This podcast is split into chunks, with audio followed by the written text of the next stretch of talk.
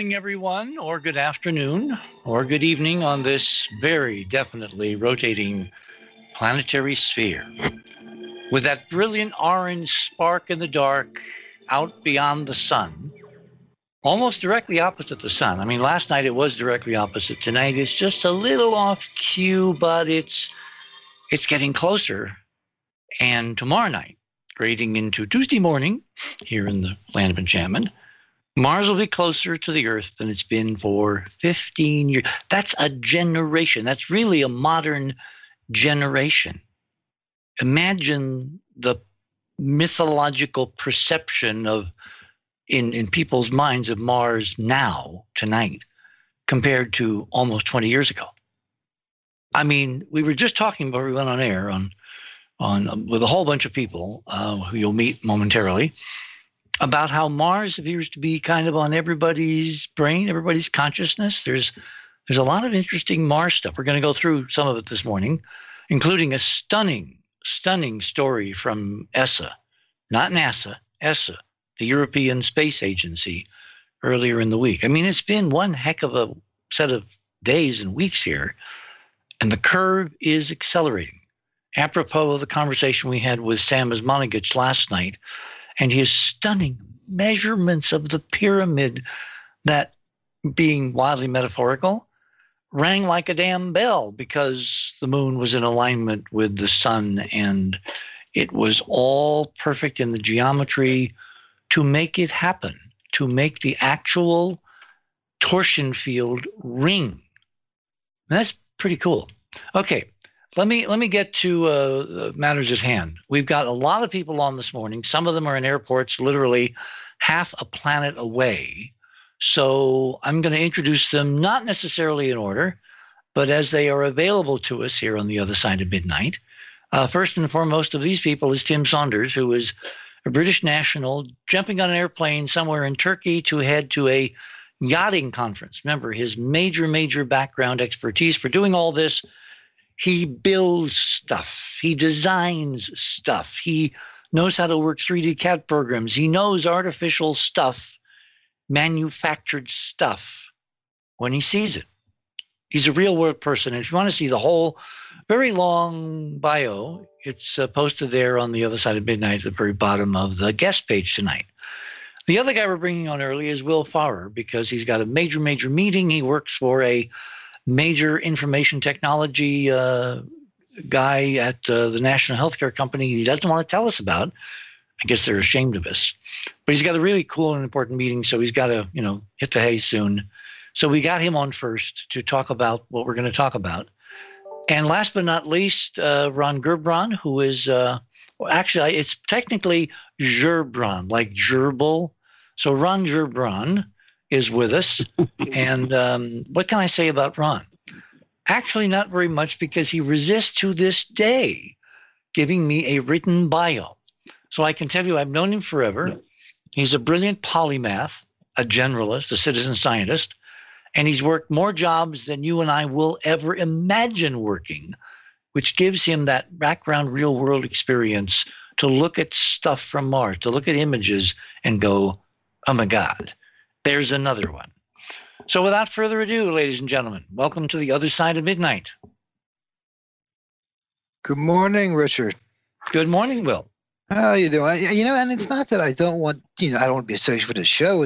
I work for a behavioral health company. You know, I don't even put on Facebook where I work just because there's so many. It's such one of those fields where you're dealing with people, and you know, we love everybody loves the show here. Come on, we're talking about Mars. We're talking Mars here. Oh my God, are we talking? hey, Tim, Tim, are you with us? Mr. Saunders. Did we lose Tim again? I think we might have. I think. Oh yeah. Okay. So let me go get Tim. Oh, this is. So in the meantime, uh, Ron, are you there? Yeah, I'm here. Okay. So while I go get Hello. Saunders, yeah.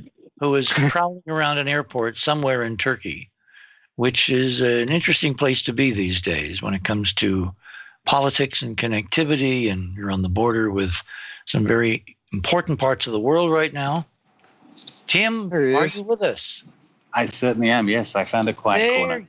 Oh, fantastic. Okay, so let me let me set the table, and I'll just throw this out, and we're going to develop this as a theme, a kind of a running theme throughout the next three hours.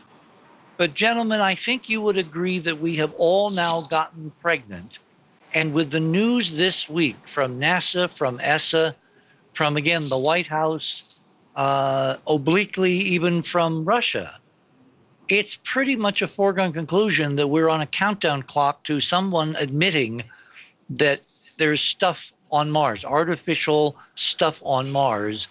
And that's not far from admitting that it's our stuff. And I'm talking specifically about this incredible, interesting discovery announced earlier in the week by ESA, of the European Space Agency, the lake, the 12 mile long lake, liquid water over a mile down under the south polar Martian ice cap, which is composed of water and CO2. And it's so deep, it's under the water cap. And it all came out this week that, well, if there's liquid water, and they're stressing in the report, the stories, it's got to be liquid, otherwise it wouldn't have shown up.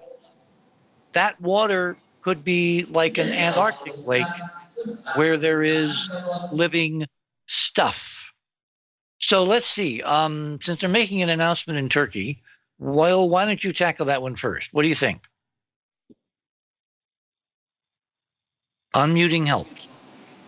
I was just amused how you could hear the announcement when I was muted. um, I'm unmuting now. Okay. Uh, so what do I think? I mean, it's it's incredible. I mean, it's it's something which we have believed for a long time. So it's not really a shock to the system. But I think it's incredible that it's now coming into the mainstream media. And that's, that's the big point.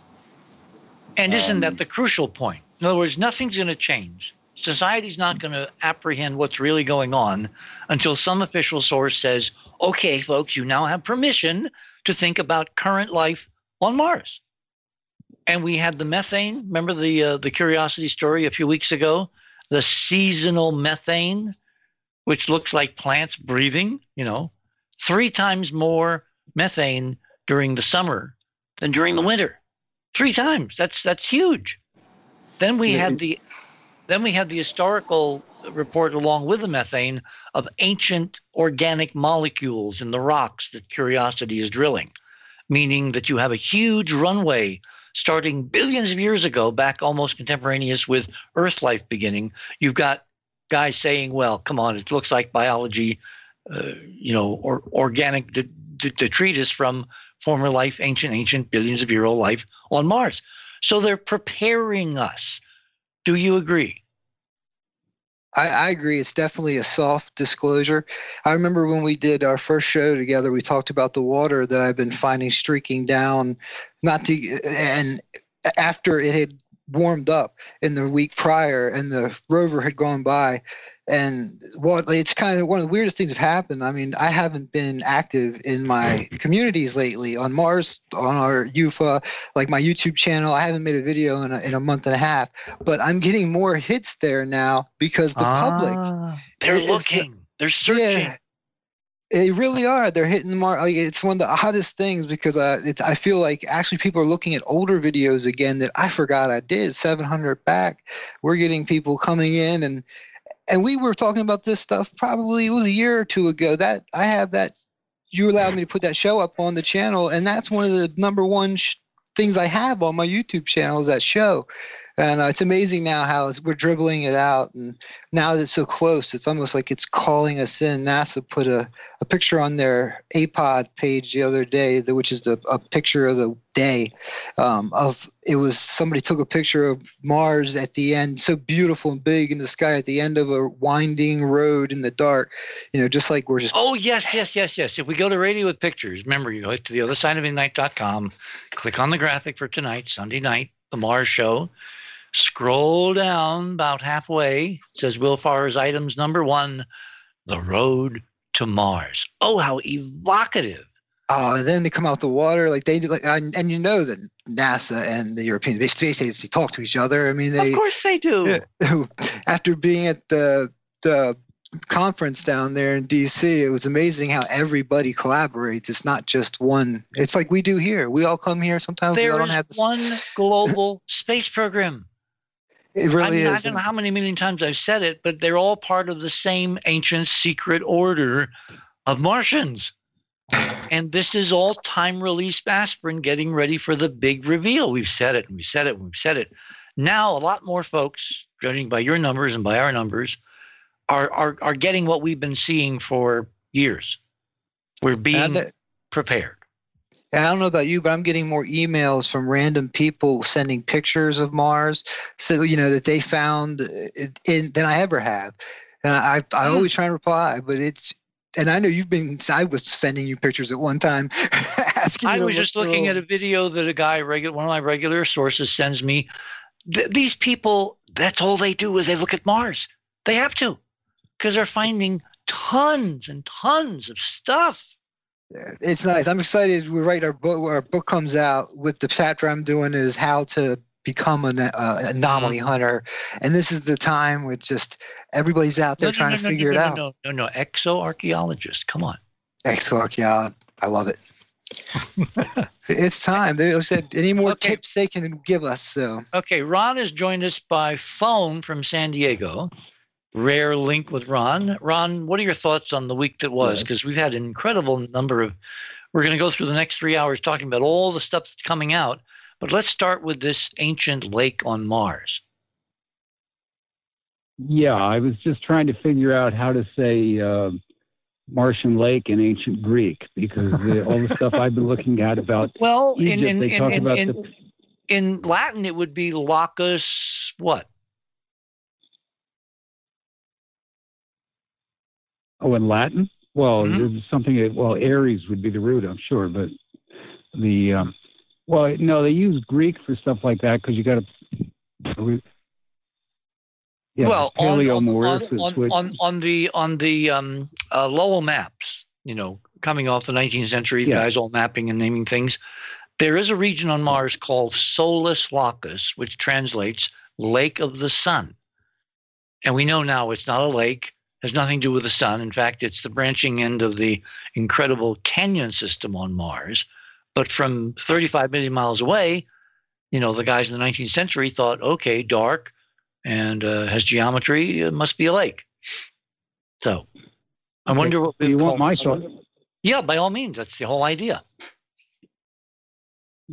Well, the the ancient lake that used to be right in front of the uh, Sphinx area was called Paleomoersis, or at least that's the tag they gave it. So Okay. you replace paleo with some other Greek word. That would, but um, See, I want to throw a cat name- among the pigeons, and I want to start with you guys. You're you're my first half hour guinea Yeah. pigs, first segment. I don't Okay, think well, this I- damn thing is a lake on Mars at all. In fact, I would almost bet dollars to Navy beans it's not a lake. And I'll tell you why. There are two main reasons. One is geological, or in the case of Mars, areological. You know, Martian geology, areology. excellent. There is no internal heat source in Mars anymore. How do we know that?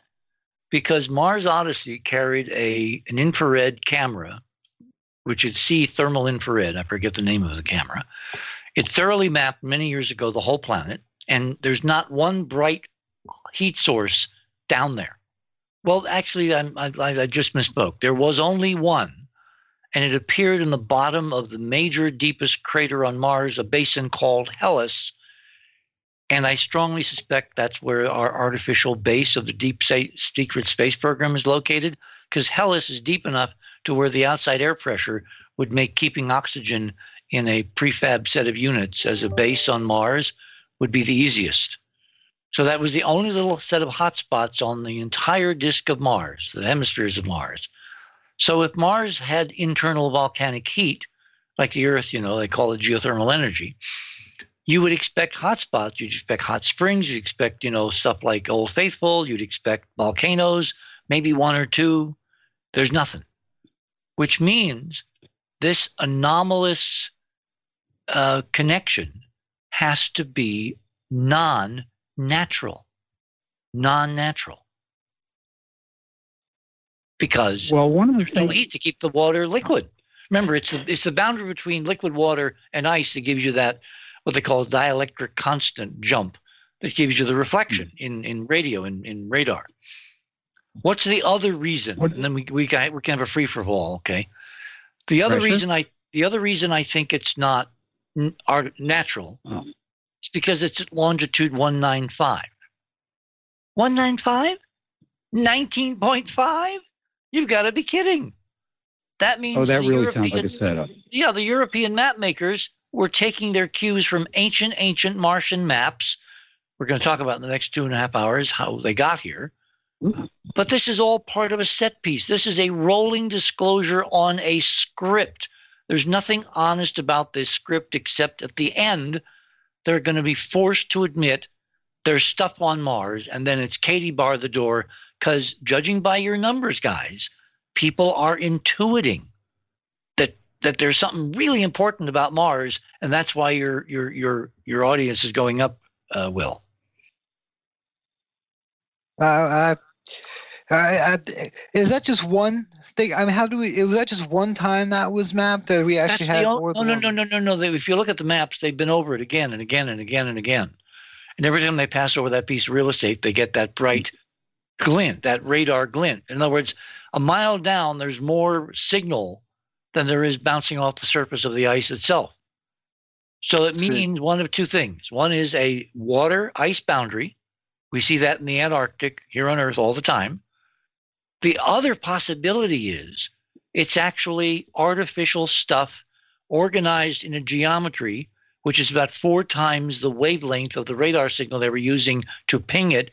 So it's ref- refracting and reflecting strongly because of a dielectric matching, because it's an ancient ruins of an ancient city, the last surviving city on Mars, which was positioned, a la the Lowell story, at the southern ice cap where the water was. They needed the water, and they were the last holdouts until they had to migrate. And where did they migrate to? The data now says some of us are Martians. I'm sticking my hand up, but Go, go, go. Um, go! Don't be, don't be Yeah, uh, the uh, no, you talking about Hellas? no, that for the was the, place that that was the place in the uh, Mars uh, uh, Odyssey scan that showed the infrared anomaly. This lake, this Right. putative lake, is located near the South Martian pole. No, I know that. I. Yeah. yeah, I completely agree with your assessment there. I think it's a distraction, but uh, you're right. It's an odd one because they're not trying to take the subject away. They're just trying to deflect people from any generalizations that might pull too much of the cover back. Well, the dead giveaway is you can't have it randomly at longitude 195. No, that just can't that, happen. That sounds like a setup. No, so that that's- means that's, that the Martian coordinate system had to be arranged. This was a NASA discussion back in the 60s. International agreements, the IAU, and all that to redo the Martian coordinate system to match NASA and ESA's secret knowledge of the existence of this radar anomaly. And would they do that for a damn lake? No. Would they do it for an ancient buried city? Yes. well, maybe Richard- it's both. Well, I'm then you'd have to ask, why is it the only place where there's liquid water? Given you know what's the energy source keeping it liquid? Uh, well, that's what I'm getting at. I, you know, my theory about the streaks that they're the result of the uh, an ancient irrigation or water distribution system that was set up, and it's now full of holes, so it leaks like crazy. okay, and I, I can I can like- certainly buy that. Yeah, Tim, Yeah, I just think like you wanted any to say something. Yeah. Tim, I is- So just- it might be the water source. go ahead, Tim. Yeah, I was just going to say you slipped more than one cat amongst the pigeons there. I think. I mean, Mars base, uh, lake.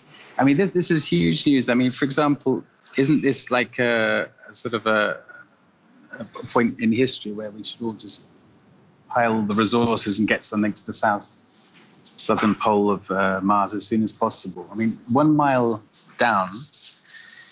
Are you saying it's one mile down through rock, one mile down? No, no, no, no. or- Under the ice, it's under like an Antarctic ice Ice. cap.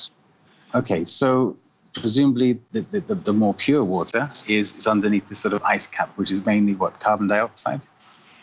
The surface cap is CO2. CO2. It's almost like it's almost like a veneer because there's so little of it. Then you got a Mhm. mile of water, or uh, Okay. water ice, you know, very cold ice. Then you got rock. Okay, so I just wanted to clarify. It's not through a mile of rock or through a mile, No. a mile of uh, CO2 ice. It's, it's actually just Uh, a thin crust of CO2. Then you're into a, a mile You deep got it. water. You got it. Well, Which is where, see, when when you guys all remember the big furor over what were called Arthur's bushes, these things that were discovered on the Mars Surveyor imagery from Malin that looked like like a fractal geometric leaf patterns on vast trees. Absolutely, huge ones. They, I mean, they. You, but see, see, Will, I think you, Arthur included, everybody was misled because I've looked at that geometry, and those look like the remains of ancient buried cities, not trees at all. And way back when this all surfaced, which was pun intended, like five years ago, maybe eight years ago, I said at the time, I may have even said it on Coast, that I thought this is where the Martians would have gone in the last desperate Barsoomian Edgar Rice Burroughs model of Mars, where water is everything and you're losing it, and the deserts are reclaiming everything, that the last refuge would have been to migrate to the south pole of Mars and reuse the water that was there. And lo and behold, here we get this bright reflection 12 miles across. And they're saying it's liquid water. There's no way it can be liquid water because A, it's the only one. And B, it's too damn cold based on the on the geological models of Mars and the lack of infrared data showing any thermal hotspots anywhere on the planet, it means it's got to be something that reacts with radar like water. And given that their model wouldn't consider an ancient city in a billion years, they're model deficient. They don't publish all the possibilities, including stuff that is really weird as a radar reflector, i.e., the manufactured stuff you find in cities. We're, we're talking about years. This could have been years ago. you ever 30,000, 50,000, 100,000 years ago buried, yes. And we're talking. Remember, have you? I don't know if you've ever seen the uh, Antarctica video where Admiral Byrd went down there with the, and they came over the the freezing mountains, the snow, the ice, the water, into this warm lake that was about I think it was 34 Mhm, degrees, 35 mhm. degrees. I could see Martians at the end. I could I Yeah. could see that's where we, we would be heading to if that was still. Now there is there. there is there is one caveat to my idea that it really probably isn't a lake. In the hyperdimensional model, the heat that comes from inside a planet, a rotating planet, is not symmetrical. More of it comes out at the south pole than any other place, given the right hand rule of rotation. That's why we've got the geysers at the south pole of Enceladus, the little moon, the 300 mile moon orbiting Saturn. That's why they're there. So it could be that in the last gasp of energy, it's being directed out the south pole of Mars because of the HD physics model, and it's melting the water at the base of the ice, uh, the glacier, and that's why we're seeing it. The point is, we now know where to go to find current contemporary life on Mars if it exists. Because, like with, with Lake Vostok, you just drill through a mile of ice and bingo, you sample the water and you may have real, live, living, wriggling, tiny, tiny Martians. well, you may have much larger ones as well. And Is- that's is- the Isn't other. this, isn't this the call out for Elon Musk? I mean, isn't this time for him to sort of put his money where his mouth is and say, well, okay, there's the water. You've got the rocket. You've been talking about this a lot. Why don't you go and do it? Isn't this the start of a race, a space well, race, a new he's, space al- race? he's already said he wants to go and do all that. The only question is where. And the, the current NASA thinking is you want to go where it's low. So there's a lot of atmospheric pressure above you. So when you put up structures, it doesn't cost as much in energy and structural things and all that. You're an architect, you know that. To, to live under more pressure than less. So you'd want to put stuff at the bottom of the canyons, maybe, or at the bottom of Hellas, this huge basin. Whereas now, if they're not there already. well, that's what I said. That's what I was saying. This secret space anomaly- program. This infrared anomaly showed up only in Hellas. And I said, along with a guy named Hoffman, who's a planetary scientist in Australia, he thought it was something like they see in the Antarctic, a, an, a, a volcanic fumarole, they're called. Mhm. And I looked at it once and I said, no way, it's got to be the secret base. It has to be. You put it where it's easier engineering wise to keep a lot of people, a lot of guys alive. But I Now- think given this this incredible new find, the real place to go would be the site at 195 of this so-called lake, because it's either a lake, which is incredibly important, or it's something even more important. My ancient buried one last Martian city. How are they going to get to the water? Once Just they- drill. or whatever it is. Did you see the story a few days ago about the That'd discovery of the other a- another P-58 in the Arctic in Greenland?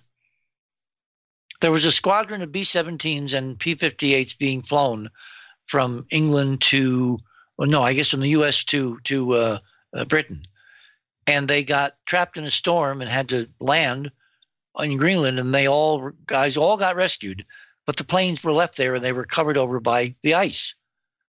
Last year, a couple of years ago, they found one. They just found another one, and they describe the technique that they're going to use to go down to get it, which is to drill and then lower water pressure, high temperature hoses, and basically just melt the ice with hot water. For to, to do that, all you need is energy. And Musk is talking nuclear power, NASA's talking nuclear power. So there'll be enough energy to go and do that. Besides, if you melt ice, you get drinking water, you get rocket fuel, you get all kinds of goodies with the water. So They've already proven. Curiosity's proven that uh, the nuclear, even as far back as that was designed, has left is, you know, is still rolling and still going uh, to this day. Years and years after the mission should have ended, literally, before the wheels are going to come off the dang thing. yeah, I think I did a calculation again for for George on one night on Coast, and if they really are are careful, the nuclear battery to provide the heat, to provide the electricity, to provide the electricity to the battery, to provide the electricity to the instruments and the wheels and all all that, could last something like usefully a hundred years. And think about what Musk has done with the current battery stuff here. Give Mhm. him, give him, give him that, and let's see. No- give them uh, another five years. Yeah. Let's Anyway, see look, that- see this, this this touches on, and we got three Yeah. minutes to the bottom of the hour. Can you guys stay a little longer, Yeah, I'll Tim? in. Tim? I'm well. There's a big queue in getting on the plane, so I, I'm here for at least another five ten minutes, I guess. Oh, okay. yes. So let, we'll, we'll, we'll do our break, but let, let me set up what I want to talk about after the break. Everything, you know, that old, old, old joke, you know, time is God's, you know, creation to keep everything from happening at once. If you look around now, I don't care whether it's politics and Trump or it's the international situation with Korea and Putin or it's weapon systems and acquisition of monies or it's farmers and tariffs or it's Mars stuff and weird blackouts over Siberia for three hours in ways that can't. It's all happening at once. The rising crescendo of rapid fire major news events is coming at us faster and faster and faster and faster, which of course the physics model predicts. The physics model says this is what's going to happen. Art used to have a phrase for it. He called it the quickening. Well, in this, if you start thinking of this, forget, you know, mystical stuff or hyperdimensional stuff. Just kind of think of this, and actually, I'm not going to have a chance to really complete that thought. So we will pick this up on the other side. My guests this morning are two amazingly prolific and proficient to mention. There's Will and Tim and Ron here in the first half hour, and many other people in the coming half hour. So, uh, without further ado, here on the other side of midnight, my name is Richard C. Hoagland. We shall return.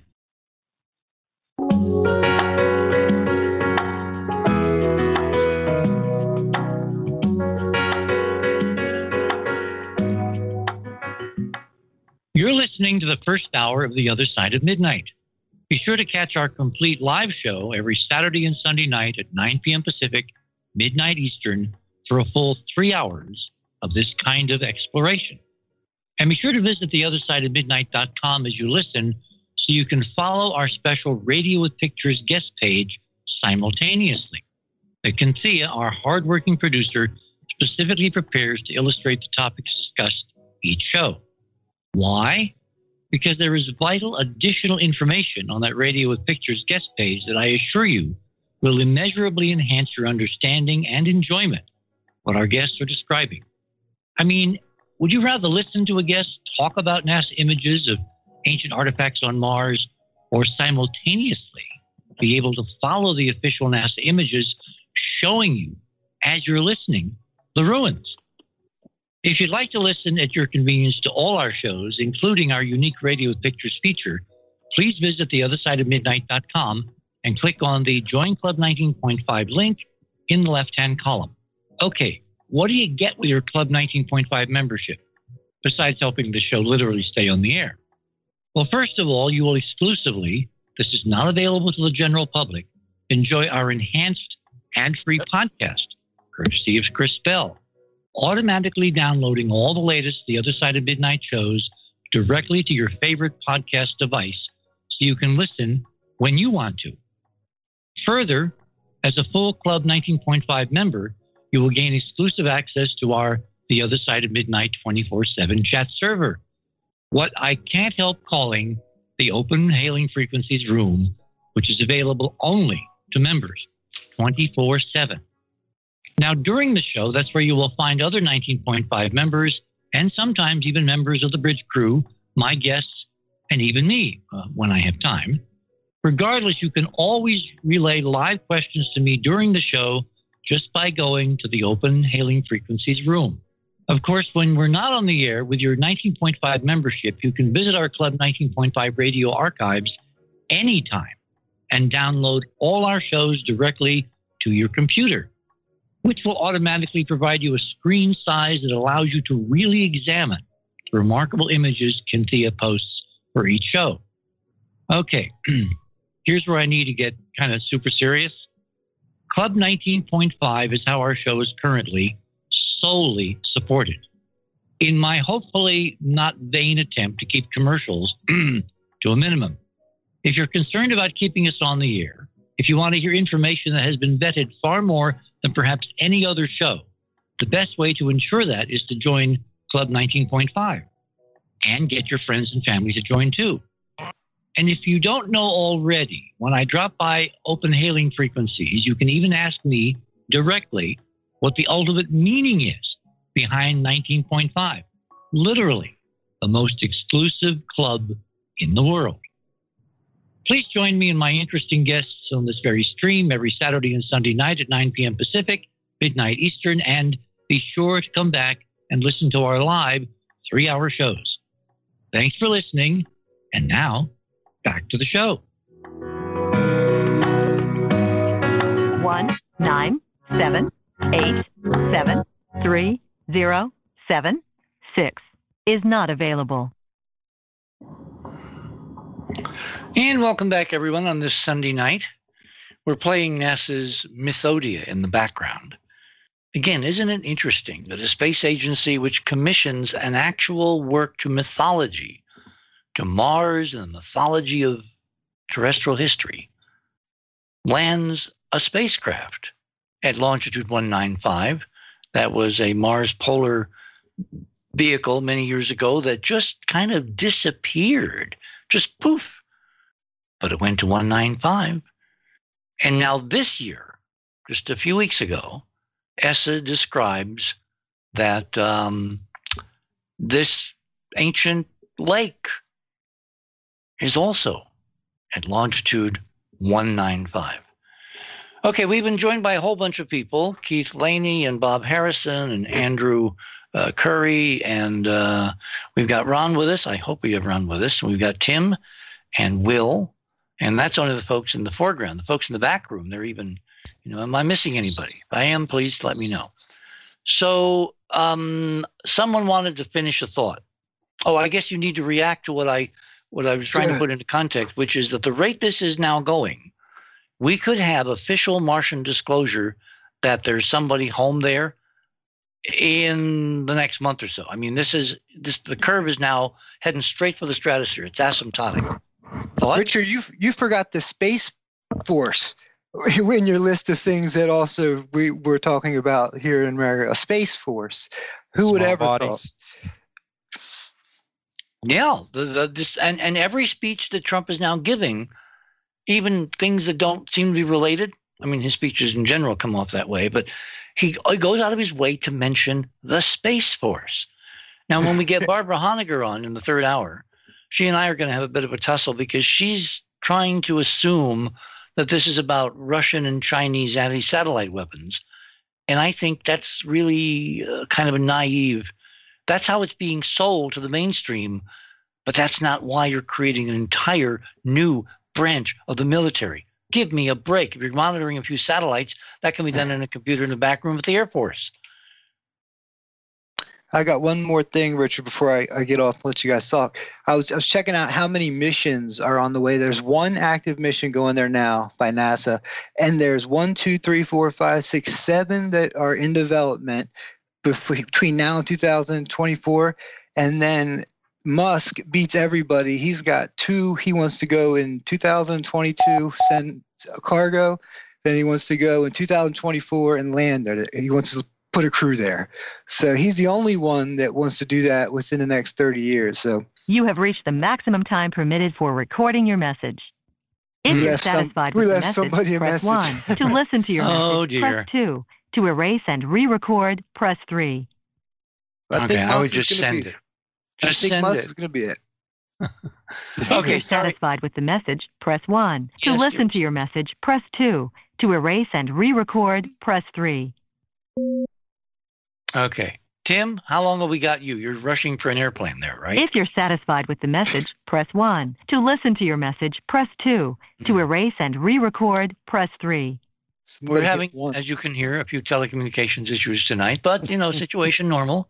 Sorry you're having trouble. Your message Watch has been I sent. Please try Okay, again good. later. Goodbye. Okay. All right. Um, I was trying to get hold of Tim. Tim, you with us? Mr. Saunders, unmuting helps. Oh dear, I think we lost Saunders. Okay, new guys, Robert, Keith, Andrew. Hey, Hello, hello. Howdy. I'm going to go try to get Tim back while we kick some things around here. First of all, give me your impressions of the water the water? on Mars. Yeah. The ESA announcement. Oh, well, it comes as no surprise to me. I've been seeing water on Mars for years and years and years.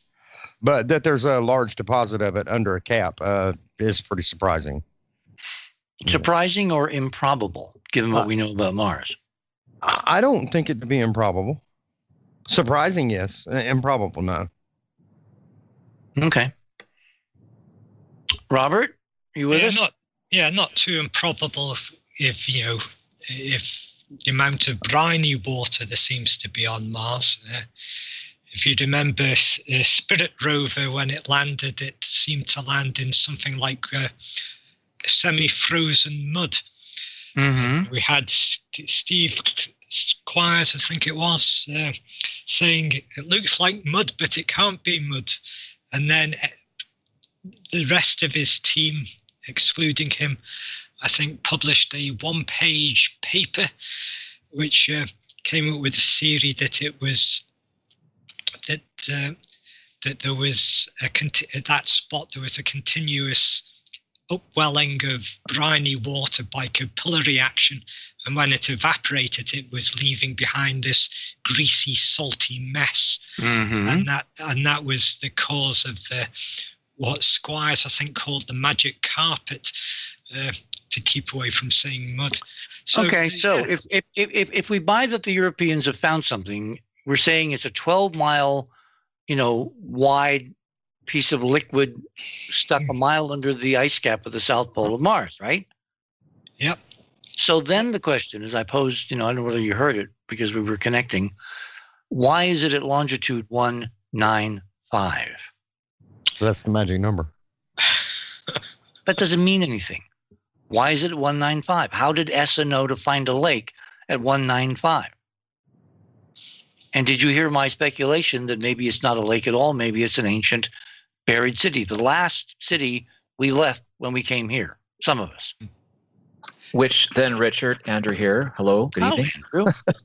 Which brings to mind the moment you say the South Pole of Mars or any of the polar regions brings back all the ancient memes and the science fiction stories that talk about those kinds of issues, moving water from the ice caps along canals, the Llewellyn theory, Mm-hmm. Chesley's paint, Chesley Bonestell's paintings, uh, Wernher von Braun's um, science fiction novel, which had them going to the polar ice caps to find what an underground city. I mean, come on, it's like yes. we need a. Sorry, go ahead. no, go ahead. Sorry, No, no, no, no, no, Rob, you go. I was just going to say, um, think of where Inca City is in relation to the South Pole of Mars. It's uh, pretty close, if I remember. Um, Yeah, and I was going to put up a map of Barsoom. Remember, that's the fictional Mars of Edgar Rice Burroughs back in the 20s. And there is an ancient abandoned city on the Barsoom map that Er- Rice Burroughs, you know, drew. He drew those maps. Yeah. Again, going back to the big, big question, guys. Andrew, take it take it away. How the hell does NASA and ESA know this stuff unless they've got a secret source of ancient, ancient, ancient Martian maps? Yeah, and it's been encoded in our so-called myth, or well, in our Oh. in our mythologies and in our science fiction for decades and decades and decades. For the science fiction and our mythologies, even ancient. And I know Keith, you wanted to come in. Uh, yes, if, if you if you constantly find things at the same magical number locations, Mm-hmm. uh, it's kind of like shooting fish in a barrel, Richard. You know, it's, it's- they don't have to know where it's at. They know the they know the magic numbers. If you know that, if you know something uses some, it's a tool. Uh, you know, Yeah, I don't but the exactly two- know, the two exactly coordinate systems- the works, two but I can coordinate some systems mis- O- mis- o- on a modern map, the odds of finding something interesting at 195 is almost zero, unless your modern map is based on an ancient map that encoded the important stuff at 195. Well, I mean, look at all the interesting stuff throughout the solar system, South Massive. Look at, uh, you know, look at all the stuff that are Mhm. that's at these locations. So it, becomes sort of like shooting fish in a barrel. You know, that's just where you look. You know, along the 33rd parallel. Uh, you know, in 19.5, somewhere. along- and y- It's just the magic numbers where the things are built at, and also it comes along on the grid system of a double hit, double tetrahedral system. Okay. You know what I mean? So uh, Yeah. it's at the it's at the upwelling points it's at the magic spots on the on the grid points of these planets so therefore sure it would be Therefore, that's how you tap into the the energy Keith, what do you mean there? Maybe the listeners might not know. What would you mean there? You and Richard know, Well, but wait, some of the listeners might Ke- not All know. right. All right. Maps, you know, whether they're globes or they're Mercator rectangular projections, have latitude and longitude, just like on Earth. Latitude goes, you know, from east to west, and longitude goes north to the pole and south to the pole. Other planets have been divided up under the same cartographic system, Mars being the first. The odds of something really cool being found on a separate Martian coordinate system, where you have to arbitrarily pick a, you know, Greenwich, zero degrees longitude and oh. zero latitude at the equator, how do we know it was arbitrarily picked Uh, I, you're you're not listening to what I'm saying. This argument is in favor that it's not arbitrarily, but we've been sold for 50 years that it is arbitrary. You uh, get no it? i've never thought that personally But you're not the general people listening to this show tonight. In fact, none of the guests on this program are average persons. If they were, they would not be doing what we're doing, which is spending a fortune, making no money, and dying on the vine trying to get the truth out while there's still time. right So, Andrew, thoughts? Well, I have three tomato plants baking in the sun that look a lot like that on the vine, but there's still some good fruit there, Richard. no, I, I just think it's it's it's just signposts, and I agree with you. I think that there has been a secret knowledge. I mean, Richard, in your in the book that you wrote, uh, the Pluto book, and you did a, a big piece on Percival Lowell, and you talked about I don't know if it was speculation on your part or you had some knowledge on because I I either I didn't look far enough or I I or Well, I the one thing I don't do is I don't depend on sources. Right. I try to work from data. Now, at a certain point, you make a model. You know, you make a model of the crime if you're FBI. You make a model of ancient civilizations if you're in- into ET archaeology. Mm. I've tried to make a model for a timeline, Yeah. who went where, and what you would find in the imagery when we got enough good imagery to where we could see it.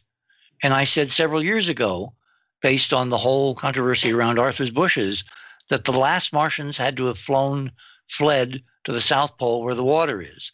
And then they came there to here, from there to, to Earth. So it would be a sacred preserved space. The last the last Martian homestead. If it didn't show up on these maps, I'd be stunned because it's more political confirmation that they're not they're not randomly going to these places. They have a plan. They have a guidebook. They have, you know, kind of like that Star Trek episode I love so much, a piece of the action. They have a sacred book Well, that they're reading from. of course, Richard, and you know, and You it's say, evidence. of course, it's no. There is Well, no such thing as yes, it is. It's evidence because of every place we've landed, a craft has has been an Okay. archaeological area. Every I'm sorry for the phone, guys. That's Ron trying to get back with us. And I can't, let's see, do this. And then I do this. So let's try him one more time. Okay, Chris? This is real time programming. So, yeah, let me go back to my argument with Keith. There is no such thing as obvious because if it was, we wouldn't be sitting here tonight wondering when the big disclosure hammer is going to fall. It would have fallen decades ago. Well, uh, you know, well, you have to transcend that, Richard, because disclosure is disclosure is a personal experience. Totally. No, it's not. It's a sure it is. I, I do. I did. You have to have anybody give you permission to see the face on Mars to know the things you know, and this is where the people have to reach. The, the people have to reach this that place, Richard.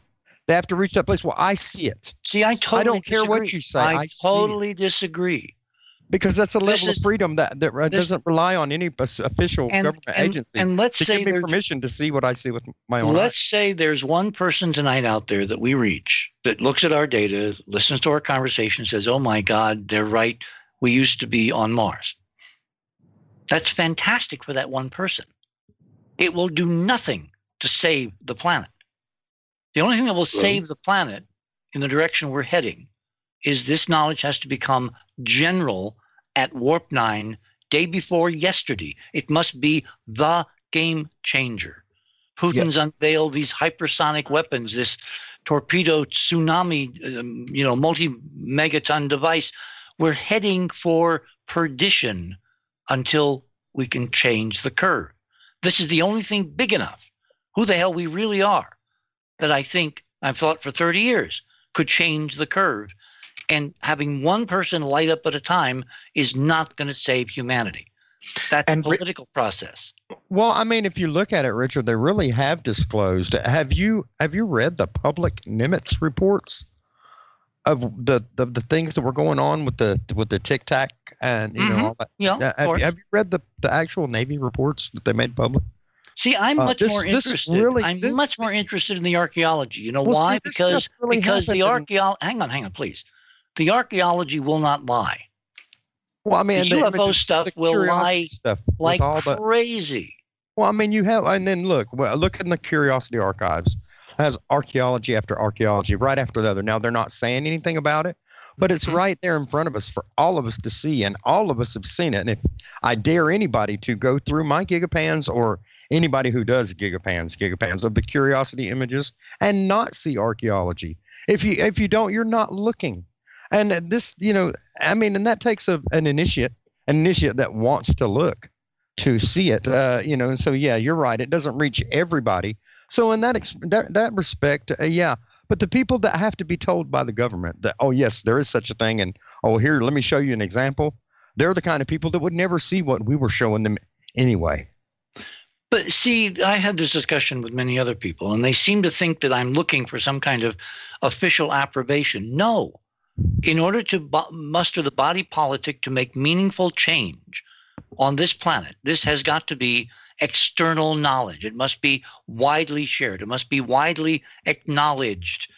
The key question is what's going to trigger that point of going viral to where ordinary people, the middle of the bell curve, go, oh my God. Oh, oh And- you're right, Richard. I wish we had a. I wish we had a, uh, you know, a landing on the White House sort of moment. You know, I really wish we did. Uh, but you know, as it is, we have crumbly. We have pictures of crumbly archaeology on another planet. You know that. that Well, we also have some very bizarre stuff. I mean, if we go to back to radio with pictures, um, go to the other side of midnight.com, click on tonight's graphic for Sunday night, the 29th. That will take you to the guest page. Scroll down to my items in Radio with Pictures. And item number two is a an article from the Daily Mail with an original link to the Siberian Times. A few days ago, for three hours, something mysteriously turned the sky black over a piece of real estate in, in Siberia for three hours. And there's no known natural explanation. It's not wildfires. I've lived through wildfires that fill the sky with smoke. It doesn't come on at 11:30 and go go away at 2:30. All right? This was something done. Now what's eerie is if you scroll further down, that was my number 2 item in radio with pictures. Scroll to number 3, there's currently a Martian dust storm on Mars. I've got a comparison up there, both in 3 and in 4 of Mars viewed with Hubble and Mars in 2016 viewed with Hubble. And you can see that you basically can't see anything. Then, if you go to item number five, this is an opportunity uh, camera set of strips showing the progression of the dust storm on Mars, this global dust storm, completely blocking off the sun, making the equivalent of a Martian night in broad daylight. Then, if you look at number five, or I'm sorry, six, you compare that with what they saw in Siberia for two and a half hours. It looks similar. to me like somebody was sending a big honking message to Trump and Putin to stop doing what they're doing and get with the program again. Now, why do I say that?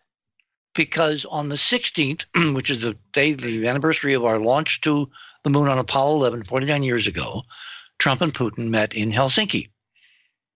Three days later, 17th, 18th, 19th, Trump issues an invitation to Putin to come to Washington to continue the conversation in the midst of all kinds of incredible controversy surrounding their two and a half hour secret meeting.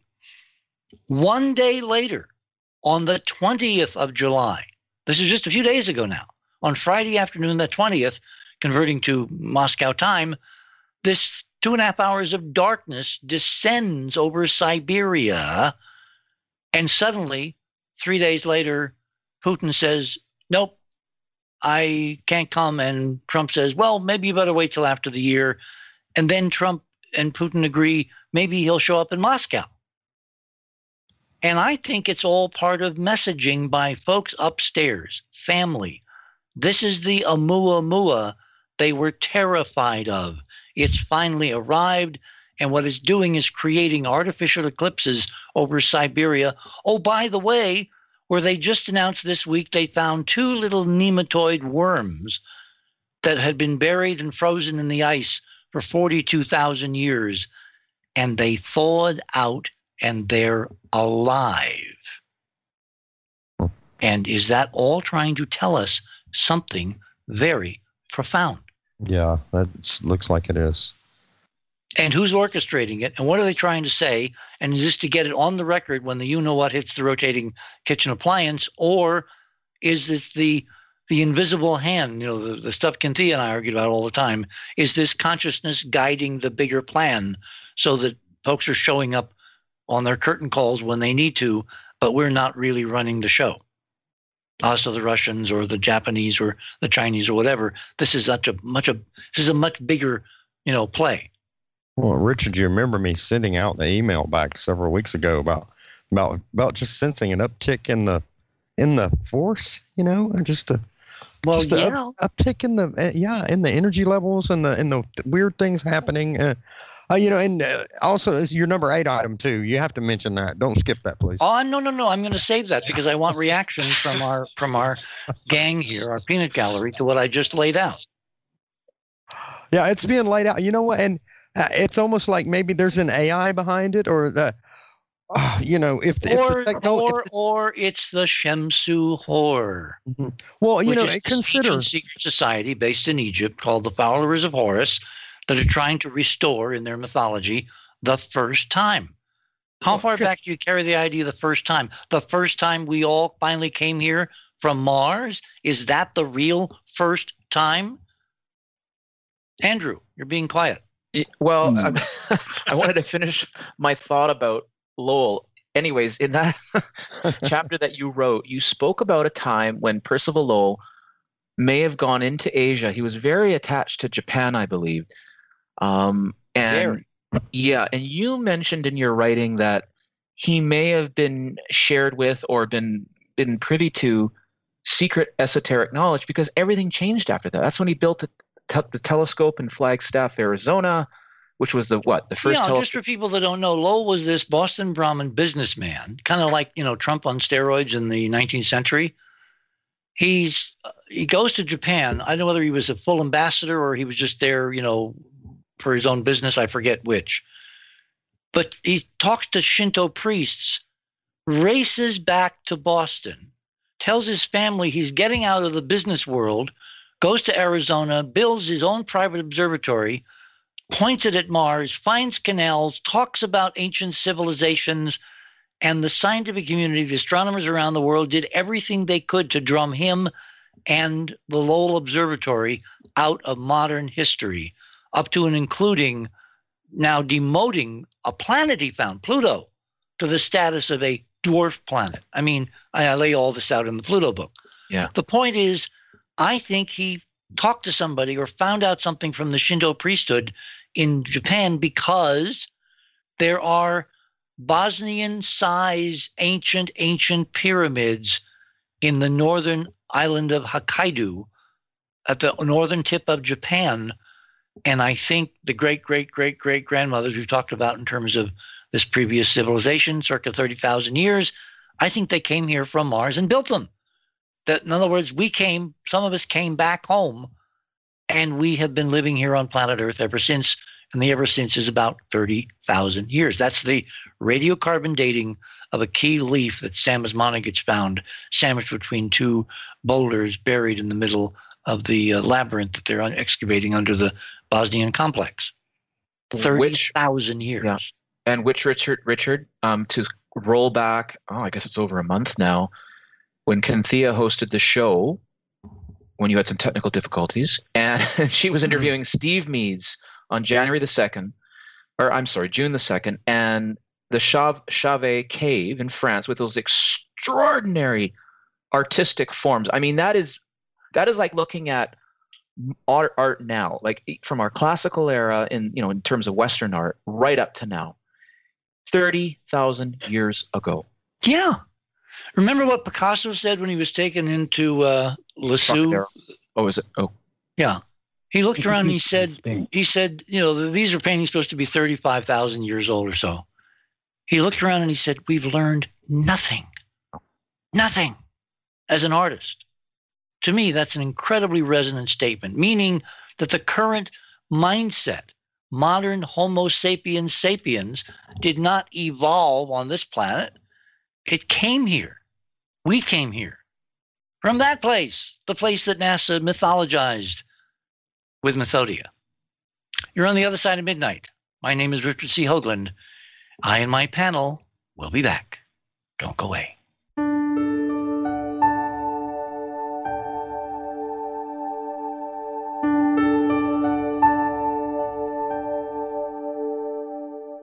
Thanks for listening to this exciting first hour. Now, the second and third hour of the show is available to Club 19.5 members only.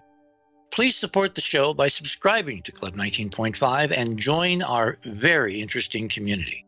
To do that, please visit the website, theothersideofmidnight.com, and click on the Join Club 19.5 link in the left hand column. As a Club 19.5 member, you'll gain access to the rest of this show and all previous 350 plus shows that we have done. Now, recent Club 19.5 member archive recording have the commercials removed and the sound quality has been enhanced. You'll also receive a dedicated private podcast feed that contains these enhanced show recordings. And you'll be able to download the MP3 files directly from the archive if you prefer. As a Club 19.5 member, you'll have access to a private chat server that member use to chat about the show during the show, and you will have a direct channel to post a question that will be read on the air to the guest. And you'll have a place to post questions during our open hailing frequencies. We realize that not everyone wants to call in live, And this gives you an easy way to participate in a live show without having to participate. Club 19.5 members can use this private chat to talk about the shows, ask questions, suggest new guests, and I may even pop on from time to time to answer specific questions. Also, the entire bridge crew is in these participating chat channels, so you can interact with them as well. You'll also be the first to preview our new videos and reports. We'll be adding exclusive new features to Club 19.5 as we go forward, and boy, have we got some amazing things to tell you about in the coming weeks. So please support the show and don't miss all the exciting new things we have planned. I want to thank all our Club 19.5 members because without your guys' support, this show would not be on the air. Please help us continue growing the show by subscribing to Club 19.5 today. And when I say we really need you, we really need you. Over and out.